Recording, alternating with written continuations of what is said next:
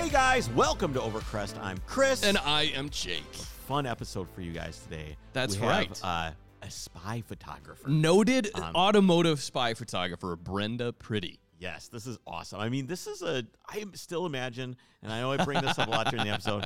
I imagine dressing all in black and taking my 7200. All the lenses that are uh, the ultrasonic uh, long zoom lenses for Canon are white. Yeah. I Yeah. imagine like taking them all apart and having them like plated in black or Yeah. anodized Or, black. or you or had like you know with like uh, rifle sound suppressors silencers they have like the little like sleeves for them you could have some sort of sleeve on it that's Yeah, you could that. camouflaged You could put the cameras in silent mode where it uh, it lifts the shutter. up. The camera shoots a little bit more slowly, oh, but Oh, it so lifts you the don't have to mirror up. click? because the the sound you hear the when you, Yep. hear is the mirror Oh, going up and down, and then it, there's like a little uh, there's a little curtain behind that that exposes the Sure. the sensor.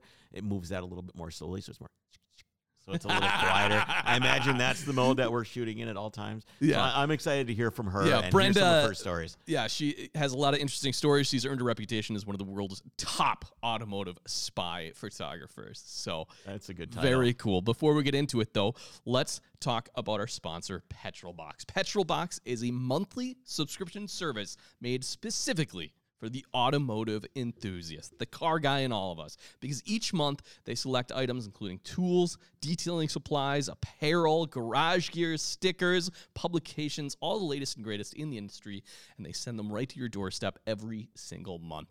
Now, there's actually two different levels of subscription to choose from. You have the Petrolbox Basic, which costs less than 20 bucks a month, while the Petrolbox Premium gets you even more gear for $39.95 a month. These would be great Christmas gifts for those car guys in your life, or gals, of course. And Yeah, because Jess always, my wife steals something out of the box every week. does she really? Every month, rather. She's takes something. This last this month it was the flask. I As like I the said, flask. she took the flask. I don't I don't even know where it went. It's probably you know in her nightside dresser. And, or- or That's her getting through. Chris, Yeah. little uh, medicine. exactly. so check these You guys out. medicine to deal with me. It's Oh, I'm sure bad. Jess does. Do you medicate when you leave the podcast? Or you just get in just your pre-medicate. you just get in I'm, your just- I'm drunk here every day, Chris. I, do you get in your bacon and uh, The and medicate? bacon. I, I typed Macan into the phone and, and it auto corrected to bacon. auto corrected to bacon, so it is now Forever the now, bacon. forevermore, it is the bacon. The Any- bacon. the bacon. Le bacon. License hey, plate. License finish up our ad. What kind of car do you think has bacon as the license plate? So it has to be. Here's what I lo- I want to think is it's actually a pig farmer, and so he has like a big truck, and it just says bacon on the back, and then like it also has a bumper sticker that says like sizzling or something. yeah, It's just covered in grease. It Oh, just smells horrible. Yeah, just pig manure.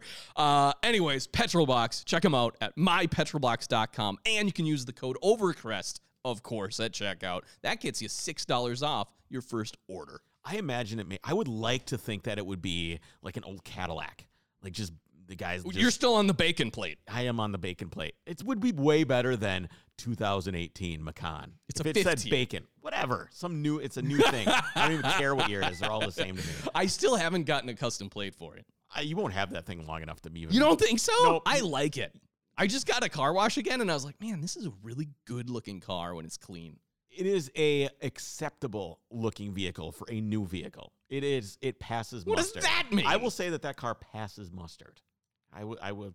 I It's will say past that. muster, not past Is mustard. it really? Oh, past mustard, like you're gonna. Are you kidding me? You thought it's like, Oh. oh, pass me the mustard, sir? I know, I've never No, the thought car about- passes me the mustard. Oh, it's probably Grey Poupon since it's a fancy do- I- car. it's probably- you are such an idiot right now. Wow. I get it. Shame on I you. never thought about Oh, it, but I'm it- a writer. I'm a journalist. I Passing do the know what mustard. it means. I do know what it means to muster your troops. So I do know Uh-huh. the the etymology of it. I just didn't Yeah, think it of. passes the muster. Yes, it does. Okay, I get it. Yes, your your vehicle Wow. passes the visual muster of a new vehicle. Passes the muster. That's what you do at the center. oh my god! Could you also pass me the uh, the, the ketchup? Yes, yes, it does pass the ketchup. All right. Well, before we get any further, how about we talk to Brenda Priddy?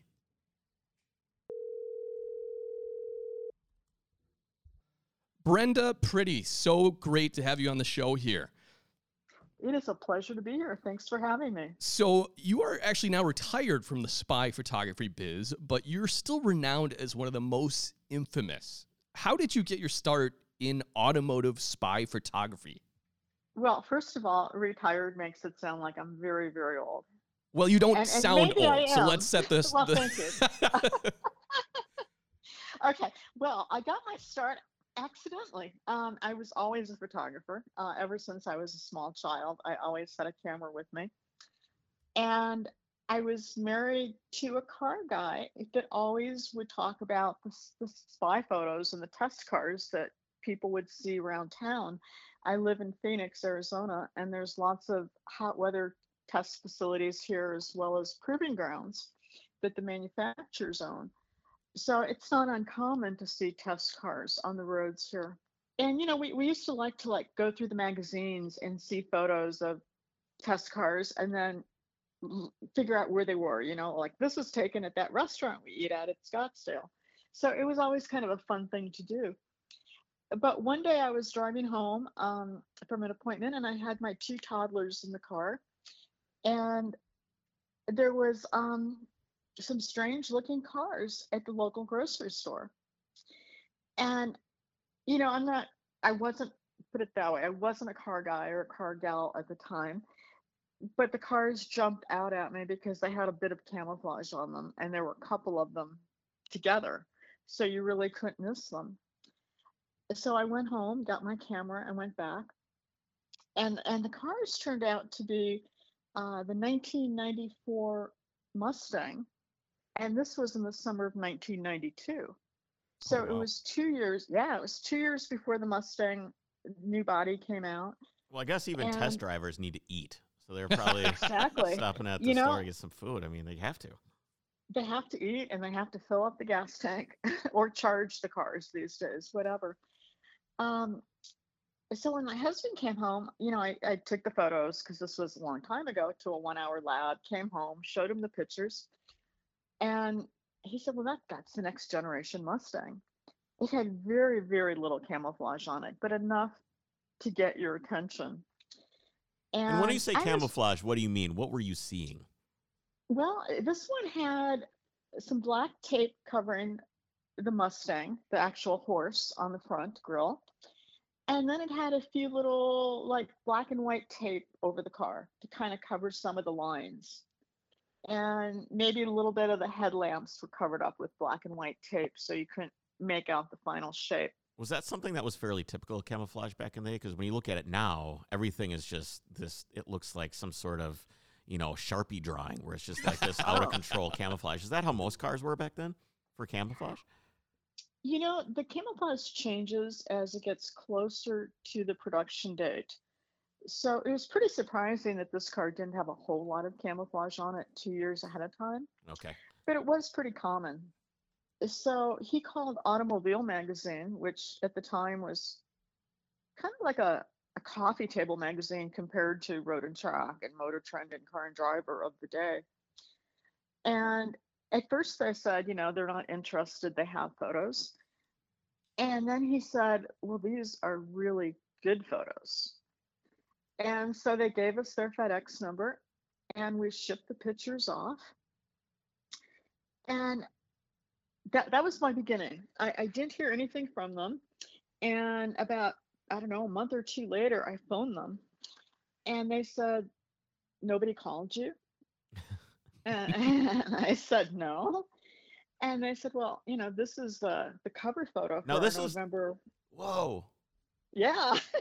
I was just gonna say this is back in the time when uh, it's uh, we're talking answering machines, right? It's not like you're, someone's calling your cell phone and you get a notification that you've got a voicemail right away. They catch your answering machine. Maybe the tape was full. You don't know. They, you can't figure out why they didn't get a hold of you, but it ended up being the cover. it was the cover. And you know, at the time, Automobile had one big picture on the cover and then a little kind of postage stamp picture on the top, kind of promoting what's inside. And I said, Well, is it the big photo or the little photo? And they said, It's the only photo. Wow. And um, so, you know, not not knowing the industry when we first started, um, we were thinking that we would be happy if we got T-shirts for the whole family. You know, wouldn't that be cool? Like T-shirts that say Automobile Magazine. Uh, So when they told me it was the cover photo, and it's already basically been printed at that point, I said, "Well, how much are you sending me?" Yeah. and they said, well, you know, like I don't know what they said, eight hundred dollars, a thousand dollars, and I don't know where it came from, but I said, you know, it's the cover photo. This is what you're going to be selling the magazines by at the newsstand. I think it should be at least twenty five hundred dollars. And by the way, you already did it. So. Yeah, it's not like they can go back on it. exactly. And so they agreed to it. You know, they sent me a nice check and they sent T-shirts for the family, and um, so that's how I got my start. So from that time forward, then you kind of decided or realized maybe that hey, this is something I could actually do. So from happening upon you know a new prototype car, the Mustang, and having a camera with you, to being a full fledged automotive spy photographer, what what does that consist of?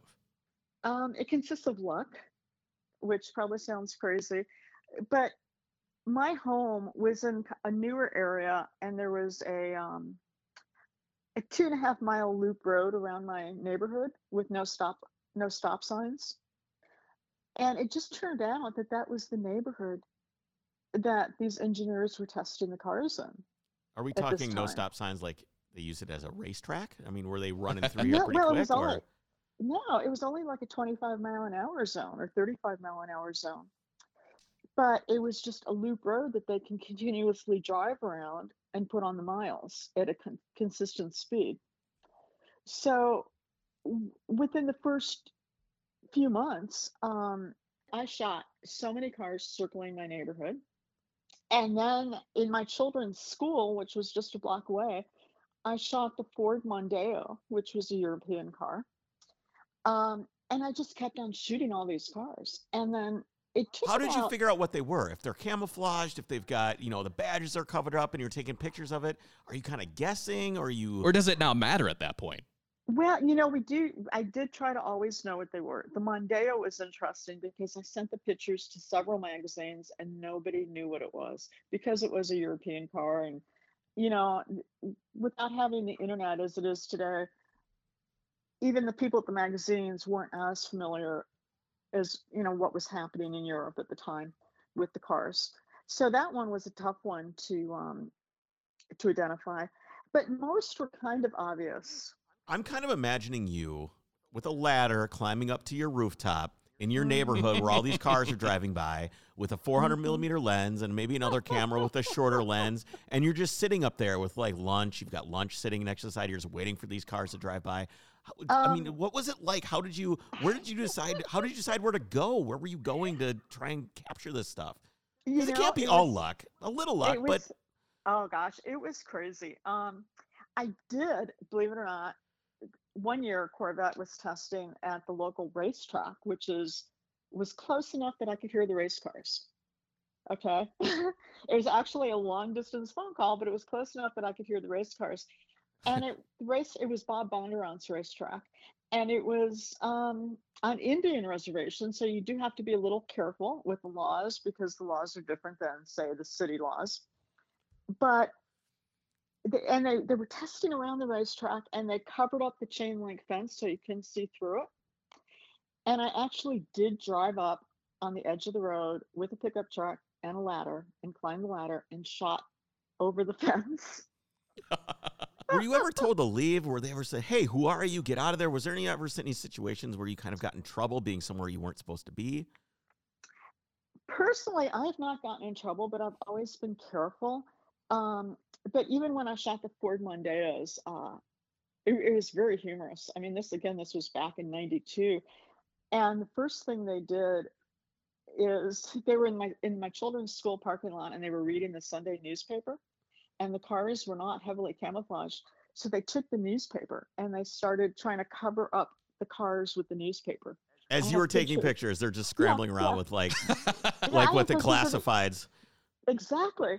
Um, and then and then they drove off, and I followed them. And then, and for I, it wasn't really probably wise at the time, but I followed them on the freeway and got off behind them at an exit that was kind of deserted. And they did come up to my car and scream at me and yell at me, and What you know, were I they upset little about? oh that I wasn't allowed to take their pictures, which Oh, of sure. course isn't true. I mean, anything on the public roads, um, as long as you don't, you know, as, as long as you're safe, uh, you don't disrupt anything, you don't touch anything, you can take photos. Um, but but they made a big deal that I was not allowed to take pictures, and they knew how to find me, and they knew my name and all this stuff. Was Oh, there Um, anything? Because we're talking about '90s. Was there anything about you being a woman doing this at all? Were they upset about that? I mean, did they, you know, as male engineers, was there anything like that going on?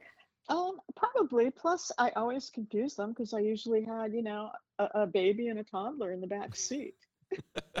you know, they they didn't know what to do with it. Um, the the first day that I decided to do this professionally was about a year and a half later, after the Mustang photo and after getting lots and lots of spy photos, and I I just decided, okay, I'm gonna do this, and I um took my my youngest to the babysitter. My older one was in preschool, and I drove to General Motors Proving Grounds, which was in Mesa, Arizona. And as soon as I pulled up to the Proving Grounds gate or near the gate, I saw a vehicle coming out, and it looked like it was a little bit camouflaged. So I thought, okay, I'll just slow down. The speed limit was about 55, but I'm going to slow down and let this cart pull out and see where it's going. And I, I had to get in front of it. I mean, I had to pass the gate before he came just because I was on the road. But he came behind me. And so I thought, well, again, I'm going to slow down a little bit and let it pass me so I can follow it because I don't want to be in the lead when I don't know where it's going. And it pulled into a convenience market. And the guy went in to get um, a hot dog. Apparently, his name was Tony because while he was inside, I got out of my car and I started taking pictures. And the door to the convenience market was open, and I hear the cashier saying, Tony, somebody's taking pictures of your car. and and it was um, a new blazer.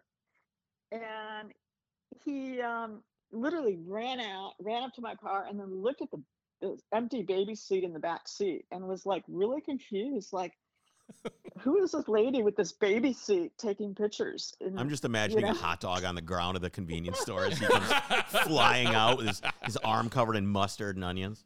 I'll tell you one more story about the GM Proving Grounds. Years ago, I had always wanted to meet Jim Dunn. He, he's the father of spy photos, at least in this country. Uh, he passed away about a year and a half ago, but Jim and I had become very good friends. But I had never met him in person, and I had uh, a, a photographer working for me many, many years ago who was out by the GM Proving Grounds. And he called me and said, Jim Dunn is out here. And he told me his rental car, what Jim was wearing, basically his MO, you know, the way he was driving and stopping and looking around. And so I decided to go out there and try to meet Jim Dunn for the very first time. We had talked on the phone many times, but I had never met him in person. And for some reason, I'm not quite sure why, but I took the most likely, unlikely car in my garage, which was a bright red um, Pontiac Fiero, which is definitely that something that stood out, you know. And um, so I drove out by, to GM, and it was about 40 minutes away. And sure enough, I spot Jim Dunn right away. And he had just pulled off on the side of the road, and he was getting out of his car to stretch. And he was kind of a big guy, probably over six feet tall, and I'm, you know, five three, five four. But I pull up behind him, and he sees a Pontiac, and he's spying at GM. So he's positive that I'm GM security at that point. and uh, GM security and a Fiero. right, you never know. So I get out of the car and I try to act. Jim can act very tough, you know, and so I try to put on that kind of facade that I'm just as tough. And I said, "Are you Jim Dunn?" And he gets this real kind of aggressive look, and he starts to say something. And then I said, "Hi, I'm Brenda," and he. I, I extended my hand to shake his, and instead he gave me a great big hug. And just at the very same time, GM security drives by in a big SUV because they were actually watching Jim that whole time. and and they were concerned about my safety. Like here's Jim Dunn hugging this stranger in the middle of the desert. And uh, so they pulled up and they said, "Ma'am, ma'am, are you okay?"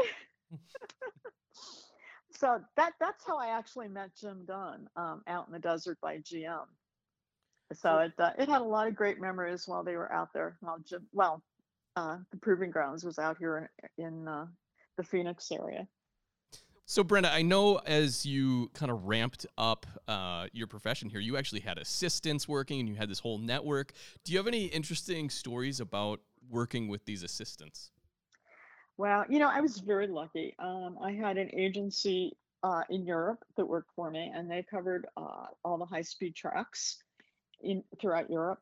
Um, I had people in Canada, people in Montana, Colorado, Michigan, um, California working for me. Uh, Hold on a second. What? What? See, so Jake did all the research on this, so I I, I know less I know less than he does, and I'm imagining um this clandestine network of spies, and Uh-huh. I'm just I'm wondering why are they all working? Why are they all working for you? Like, what is it that um th- about you and what you did that gave you access to have all of these people work for you and and basically get all this stuff together? What was it about you? Well, one thing is the adrenaline rush, and that has nothing to do with me. But there's always such an adrenaline rush when you're shooting these type of photos. You know, it's it's like being a spy. You know, you feel like you're doing something that you shouldn't be doing, even though you're not breaking any laws. But I like to think that I treated them really well. You know, I like to think that I paid them the best in the industry. Um, that I really, you know, took care of all their needs. In, in So did you have like a, an agency, like a, an actual like? I did. Okay, what what did it have like an acronym or anything like that? Like No, you know what? MI5. No, you know, my very first spy photo with automobile, they asked what kind of byline I wanted. And I I didn't want to, you know, forget that my kids were in the car with me and that my husband helped me. And I thought like Brenda Priddy and family or Brenda Priddy and kids kind of sounded crazy and silly. So I went by Brenda Priddy and Company. And that just kind of lasted the whole time I was doing spy photos. And so I, I felt that it covered everybody that was, you know, that, that helped me out. Um, and the other thing I did for my photographers, which is very unusual, is if they did want a byline, um, I would give them a byline as well. So it would have their name for Brenda Priddy and Company. yeah, that's that's always good to have. To, recognition is always important. Yeah, so you know, whatever, you know, some people like to remain anonymous for obvious reasons, and um, some And people you say really anonymous reasons that. because like I've seen, especially lately with social media and everything like that, someone will get a photo, they'll post it up on social media, and I've talked off the record with Mhm. people that have done um, photos of BMWs in the factory, like an employee took the picture. Now these Uh-huh. aren't in public, okay, so that's a little bit different, right? Photos aren't taken in public; they're taken inside inside the warehouse or the factory where these cars are being built. So there's a little bit of a different recourse for the manufacturer. But these people that repost or do anything with these uh, images get swift and uh, aggressive action from manufacturers. So social media has definitely changed the game. yes, yeah, it's it's Well- you're you're it's a little bit uh it's more sleazy, I guess I would say, because you're Yeah. you're you're in a private place. See, I would never ever accept photos that were inside photos, and they were offered to me many times by employees or by delivery companies, you know, um, car carriers or whatever. Um, and I was very careful. Um, if somebody offered me a photo and I didn't know the person, uh, even before I looked at the picture, I would ask where it was taken, and it wasn't. I wasn't asking because I wanted to rush out there and take it myself. I wanted to make sure that it was the legitimate photo that it wasn't taken inside a factory um, by people that work there. And the FBI in the past has actually gotten involved in cases, you know, inside photos like that. Because it's intellectual property at that Um, point. it well, is still it's yeah. it's not in the public in the public uh, forum yet. Right. And and the other thing I wouldn't do, and I know some spy photographers do it, but I don't believe in using um, drone photography over the proving grounds. You know, I feel that's private property, and if you can't see it from the road, you know, with the camera, then it, it's not right to fly over their private private property and, and shoot it that way. So is Um, there is there like a value or like a monetary because you you have someone like automobile, road and track, stuff like that. They're never going to post something that was obtained um, in such a shady way, whether it's Yes, you know factory or whatever. They, do. They have. They have. Okay, so yeah. let's say that they have. Is there is there a is there a fiscal bonus if you get those photos? Like if you're the No, guy that gets the photo inside, is it worth more money or anything like that? Oh, I, I don't think so. Um, no, I, I don't think it ever would be. Okay. And like I said, I wouldn't touch anything like that as it is. I just so, figure the um, person that's doing, you know, it's always about being first, right? It's always about being first to press, first to first to see, first to whatever. Um, pretty much the pay was pretty standard. Um, so it didn't matter if you were the first or if it was three months later, but or four months later, and they still wanted to run the photo. Uh, the pay would still be the same, at least at the time. And there was one car that, for some reason, um, I sold for 18 straight months. A, a photo, like eh, for 18 months, there would be photos of this published somewhere around the globe. I had a photo that was published for 18 straight months in pub in in print publications, and I, I to this day could never figure out why. And it wasn't even a sports car or anything real exciting. It was um, an Isuzu Amigo. Okay. Okay. and I found it in a hotel parking lot because again, when the guys are or the guys or the gals out testing, um, you know, they stay at hotels as they're traveling across the country. right. And so I found this Amigo at a hotel parking lot. I saw it at night, went back early in the morning, photographed it parked, photographed it on the road, photographed it stopping for gas. And for 18 straight months, photos of this Amigo were published somewhere. Um, So So speaking of that, what what are some of the most the best photos that you're able to capture in your own I guess in your own mind? What are some of your greatest hits?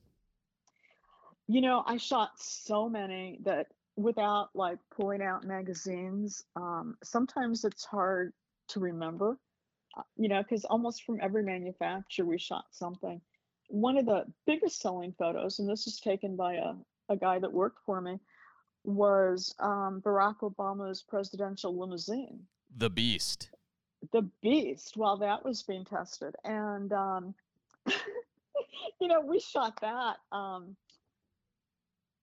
it, it was in colorado they were doing high elevation testing and um those pictures sold around the globe well most of the pictures would sell around the globe but this one also sold to television networks um you know for their nightly news broadcast Right.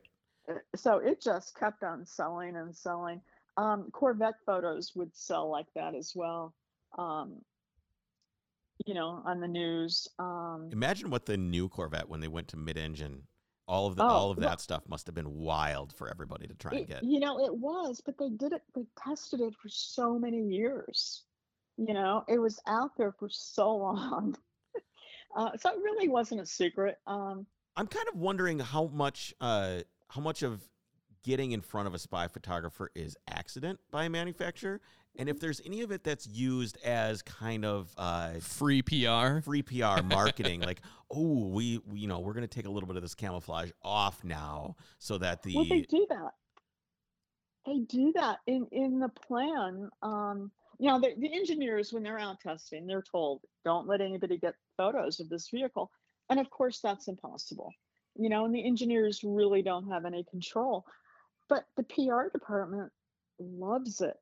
And there's a point, you know, in, in near as you near production, that different levels of camouflage are coming off but the, but the PR guys love seeing the camouflage coming off, and they love seeing the pictures.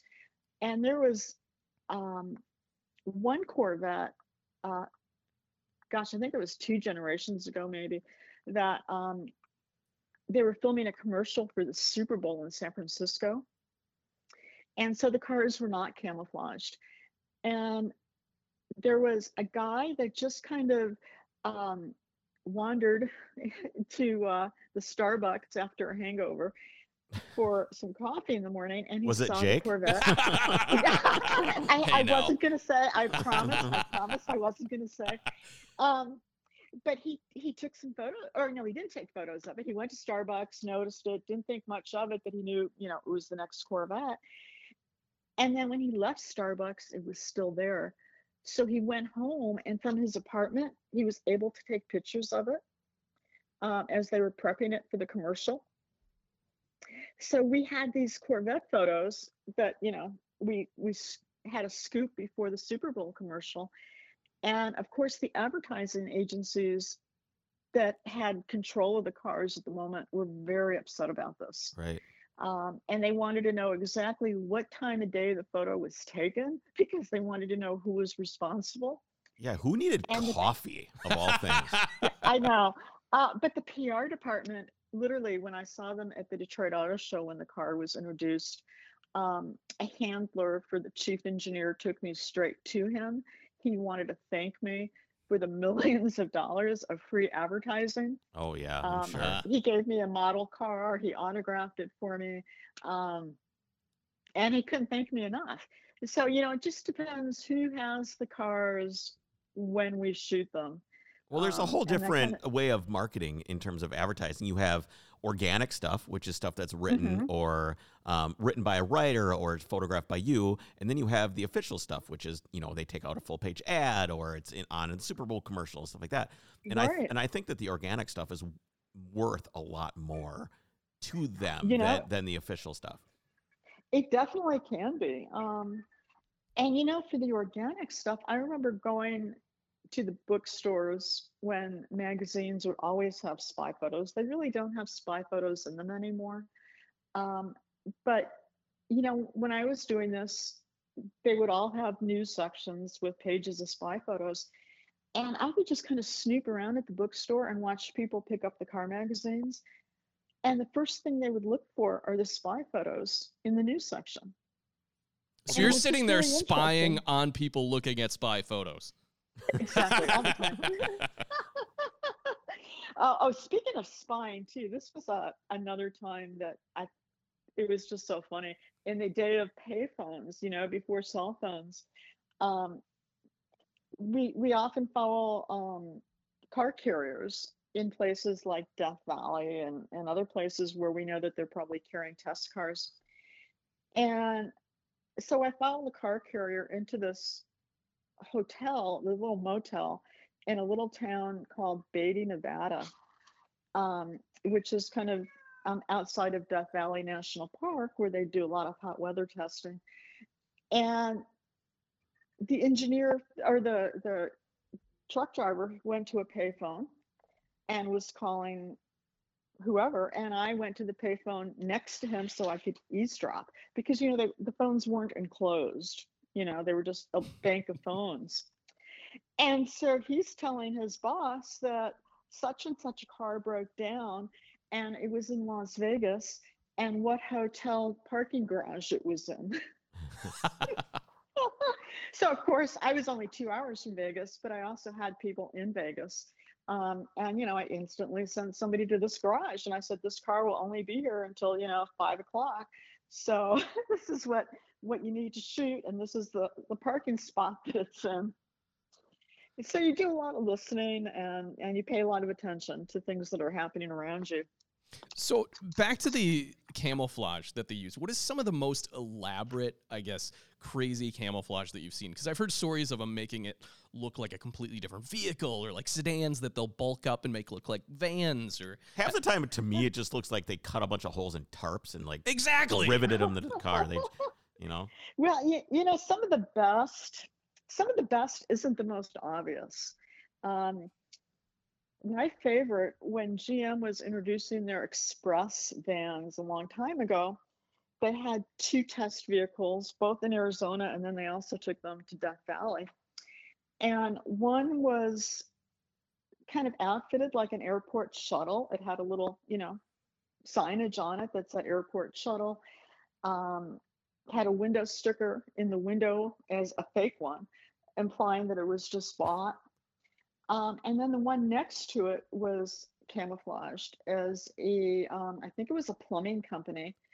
And they had some ladders on top and, you know, a fake plumbing company name on the side door painted.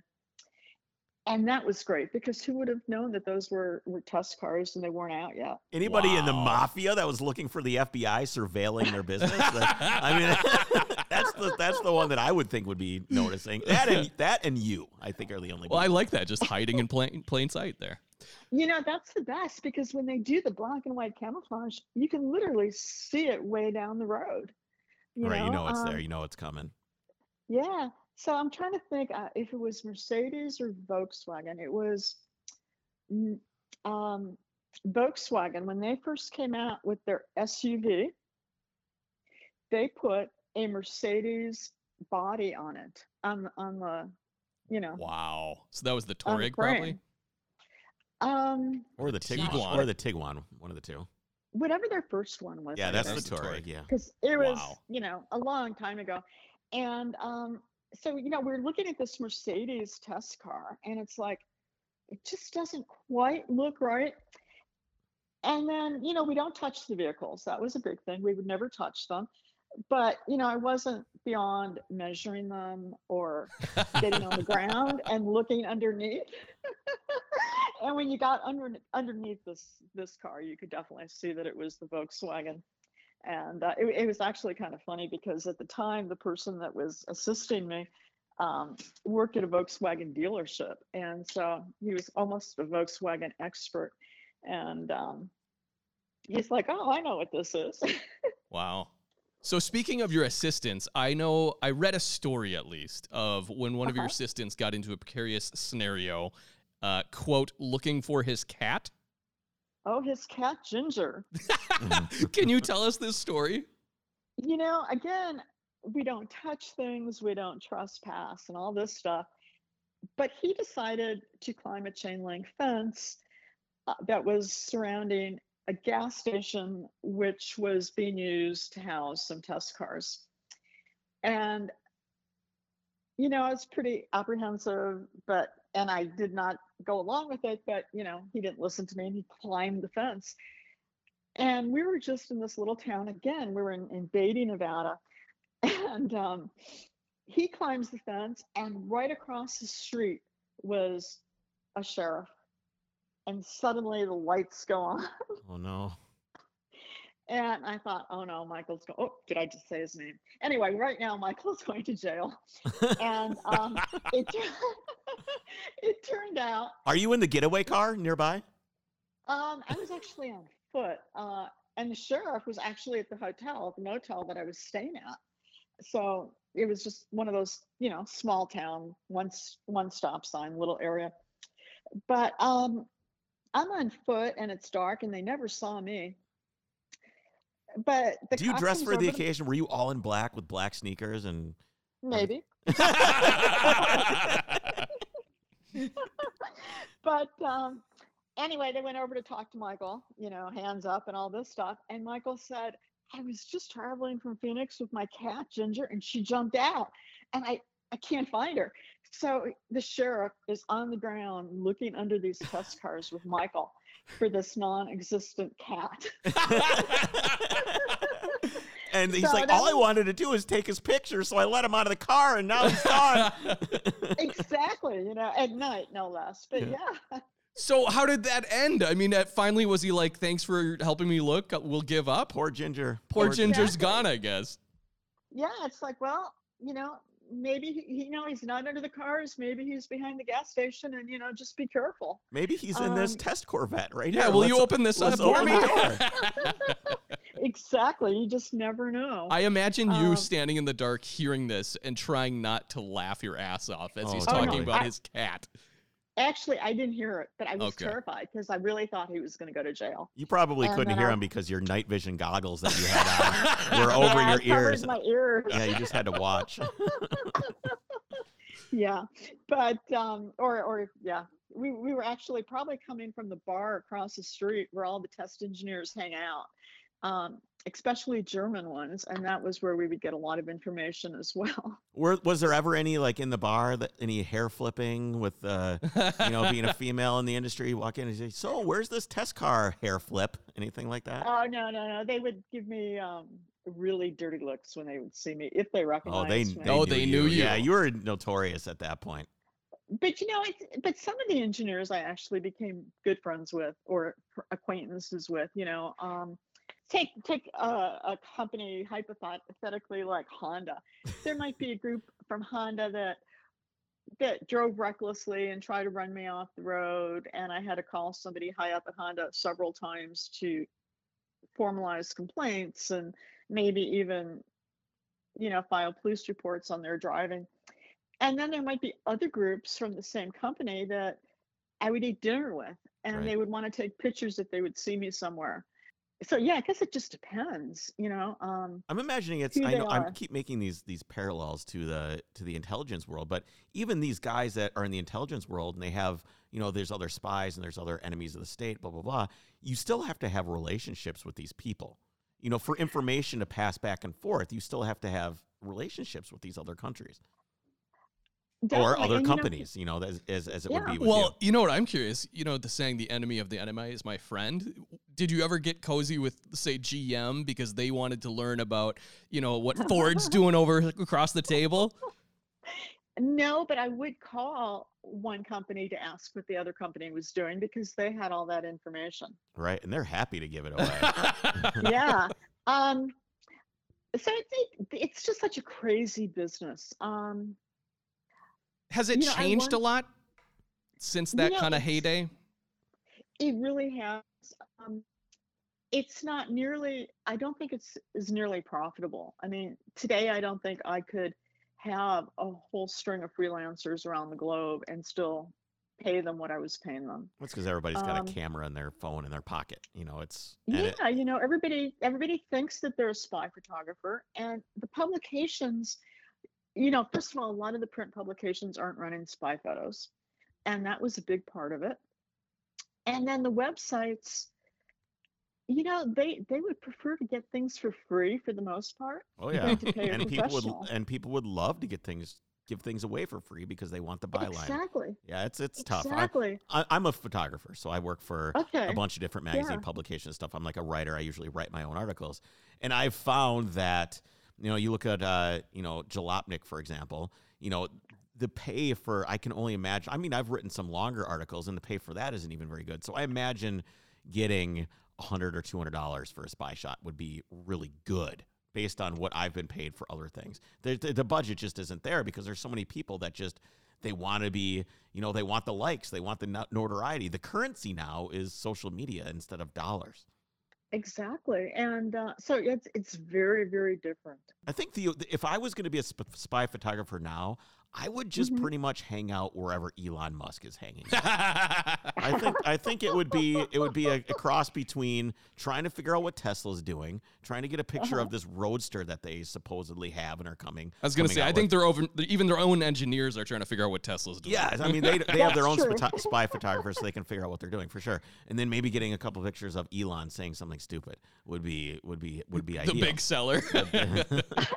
I think that would be really interesting because it, it, Tesla is really the only mysterious company left, right? We don't really know what they're doing because Elon Musk is is crazy, right? He's an actual crazy person, yeah and Yeah, it's the only mysterious company left. Mm-hmm. But then once you get the photo, then what? You know, that's that's one picture, and then And you've Your spent job is you've spent a thousand dollars staying at a hotel, sitting on oh, gas. at you've. You've been through at least four hundred dollars of Starbucks coffee. You've got five hundred McDonald's wrappers in the backseat of your car because you haven't left it. You've you've barely Yeah. sponge bathed in like two weeks because you're just trying to catch the the Cybertruck. you were following me, weren't you? Is this a day in the That's life? how I know you were dressed in black and had night vision goggles. I know everything. I, I will say that only once I drove away with the uh, gas filler in my car.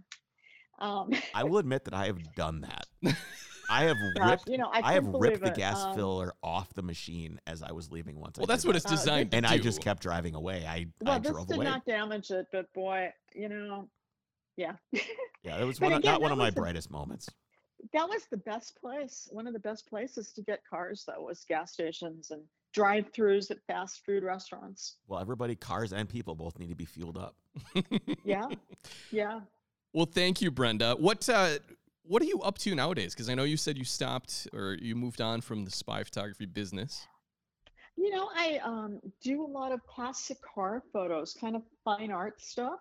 Um, and so I sell fine art photos and, um, you know, I concourse type things. Um, and I also, I haven't been able to do this in a, in several months, obviously because of COVID nineteen and, Yeah, and other restrictions. but um, but I also take people on classic car tours to to Cuba. Oh wow. I I've Yeah. been to Cuba. It So is have I. awesome. It is absolutely incredible. The cars and you know what I think is really interesting is no matter what kind of place you're in, there's a car enthusiast there. Like there's these Oh, super there is. shitty Russian Ladas that are there, but they're like all decked. They're all decked out and painted, and and none of the the mods aren't good or expensive or anything like that. But I can still tell that that person absolutely loves that car. I don't love their taste, but they love Right. their But you car. love that they love it. I love that they love Well, it, and it's it's They have really so cool. much pride. Yeah, it's it's awesome. I love the car culture when I was there, especially when you look at Oh. like a a Daewoo there would cost like Uh huh. it would cost us eight thousand dollars, but there it's like a thirty thousand dollar car. Oh, it is. People don't believe that, but it is. It is so Um, expensive to own a car. You know, the taxes that, that the Cuban government puts on the, the new cars is just ridiculous. And so, yeah, it more than doubles the price of the car. If someone wants to get to Cuba, how do you do it now? Because when I went, you had to. I was on a on a. I was actually doing work. I was on a cruise ship Mhm. doing event photography, and we had Mhm. like this thing where we could go to Cuba. So that's how you could get in with your you know your day visa trip to go to Cuba. And yeah, I no, think cu- no cruise ships anymore. yeah, no, yeah, you're not doing that. I know. I mean, you can. well, maybe, even but even before even before COVID, um, the, our government stopped the cruise ships going to Cuba. so how do you so, get there um, now? What is there a way? Yeah, there is. Uh, you could go with me. Um, Where can people think- find out more about that? Because I think it's really interesting. Well, yeah, and, and I do go legally. Um, I, I usually catch a flight out of Florida. Uh, the flights were, were stalled, obviously, for many, many months. Um, and it's still not a comfortable time yet, for me at least, to get on an airplane and, and to go to Cuba. Uh, but we do go legally. Uh, we go um, kind of in a program that involves helping the Cuban people. So we bring, bring things to help them, and some of the things may be car parts and, and other things that our friends in Cuba or the National Car Museum their needs. Uh, but we do bring we bring medicines, we bring clothing and stuff. Um, Have you ever seen a, then- a Porsche in Cuba? Like an old Uh, 356 or something just old? Obviously, nothing new No. is going to be there. but we have found um, an old vet, which was really exciting. And there is a gull wing that I haven't seen in person, but I know where it is. And so, you know, Mercedes gull wing. I so feel like I read a story about list. that. It's like out in the jungle somewhere. Well, they claim it's out in the jungle. It's just in somebody's backyard. Well, I would I would love to write a story about that. So if you ever want a writer to come with you and investigate that story, I'm a I'm a pretty decent writer. Definitely. Yeah. You know, most people can can start getting in touch with me. I have a, a Facebook page that's Brenda Priddy and Company. We will link all of Um, this in the show notes. So if anybody wants to uh, see what she's up to, it'll be in the show notes. You can just click right on that on the podcast. Or there's an Instagram, Brenda Priddy. And either way, uh, Instagram, I don't see my messages quite as easily, but um, because I don't look. But, but uh, you know, a lot of people contact me through Facebook and, and things like that. Well, Brenda, thank you so much. It's been uh, it's been a fun time getting to know all your stories. Yeah, stories. thanks for a hanging out A day with in the life. Okay. Well, it's my pleasure. And if you have any more questions, just give me a call. Will do. Thanks, Brenda. Okay. Thank you for having me. Bye bye. Bye bye. I want to go with Brenda to Cuba. Now I do too. Let's go. That's I really, would really love to do that. So I, I really do imagine that this is maybe I'm romanticizing a little bit with all this clandestine stuff. But I imagine you have to, you know, if there's someone going to run her off the road or you're Yeah. going to get yelled at, um, especially back in the 90s when, you know, the guys are, nobody's really doing this that back then because Yeah. it's, it's hard. You're shooting film, number one. Mhm. So you actually have to know what you're doing. You can't just shoot 9,000 frames per second at different bracketed uh different bracketed exposures and then you know pull something out of your butt you know and and turn it in That- you there's to- no internet. You can't be on social media. You know, trying to get different leads on things. no It's- you you actually have to beat feet yourself i was actually i forgot to ask her i mean i imagine in some of these towns she's got a guy at Yeah. the gas station Yep. named bob And but Bob also knows know. tony the hot dog guy Oh yeah, for so, sure. so he's working both sides of it. He's telling Bob, "Hey, Tony, Brenda's out there." But like two hours earlier, he was like, "Hey, Brenda, that guy with that, you know, that, That blazer, vet, whatever- that new vet or that blazer or whatever it is, he's gonna be here later. This is where he's gonna get. He had six hot dogs yesterday. He's gonna be back for more today. And then as soon as when Bob goes in there to get the hot dog, he's like, "Ah, Brenda, he's just, he's just, he's just playing both sides of the game." I Oh, imagine. I'm sure. I imagine there's a little bit of that. Absolutely. All right, before we go, we have to talk about our sponsor, Oberk Car Care.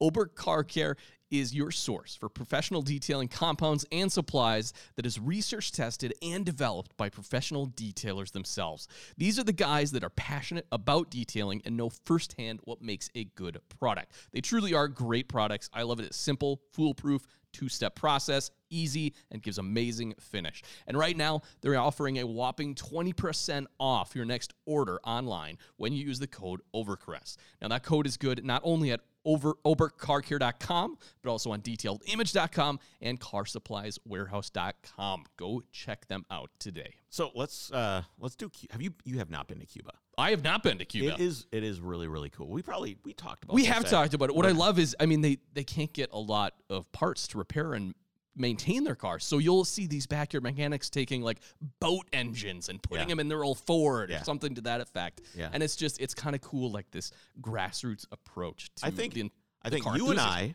should go to Cuba. Okay. We'll bring a film guy with us, Okay, and we'll do like a thing about car enthusiasts in Cuba. that would be I cool. would really really love to do that. It was a really uh it was a great place. I'm sure there's areas of Cuba where you don't want to be, yeah, but in general, during the daytime anyway, it was the architecture was beautiful. It's a time capsule. It's Right. been completely because it's been sealed the- off. fr- since the 60s nothing's been updated um, there is a lot of poverty And i mean you can be kind of Yeah. shocked by that but Well, that's what I like. What Brenda mentioned is she's kind of doing it as a way to also help the people. yeah especially i would love to help some car enthusiasts and bring some parts over and and like, if there's a guy that needs something fixed, I, would love to bring it and help him fix it. That right. would be awesome. Yeah. So if you're listening in Cuba, do we have any listeners in Cuba? I will have to check the stats. Yeah, we'll have to check the stats and see how it goes. Anyway, we will see you guys on Friday. Take care.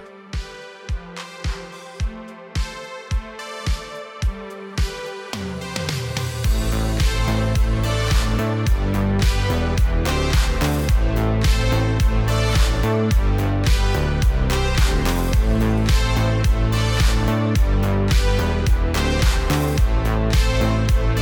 We'll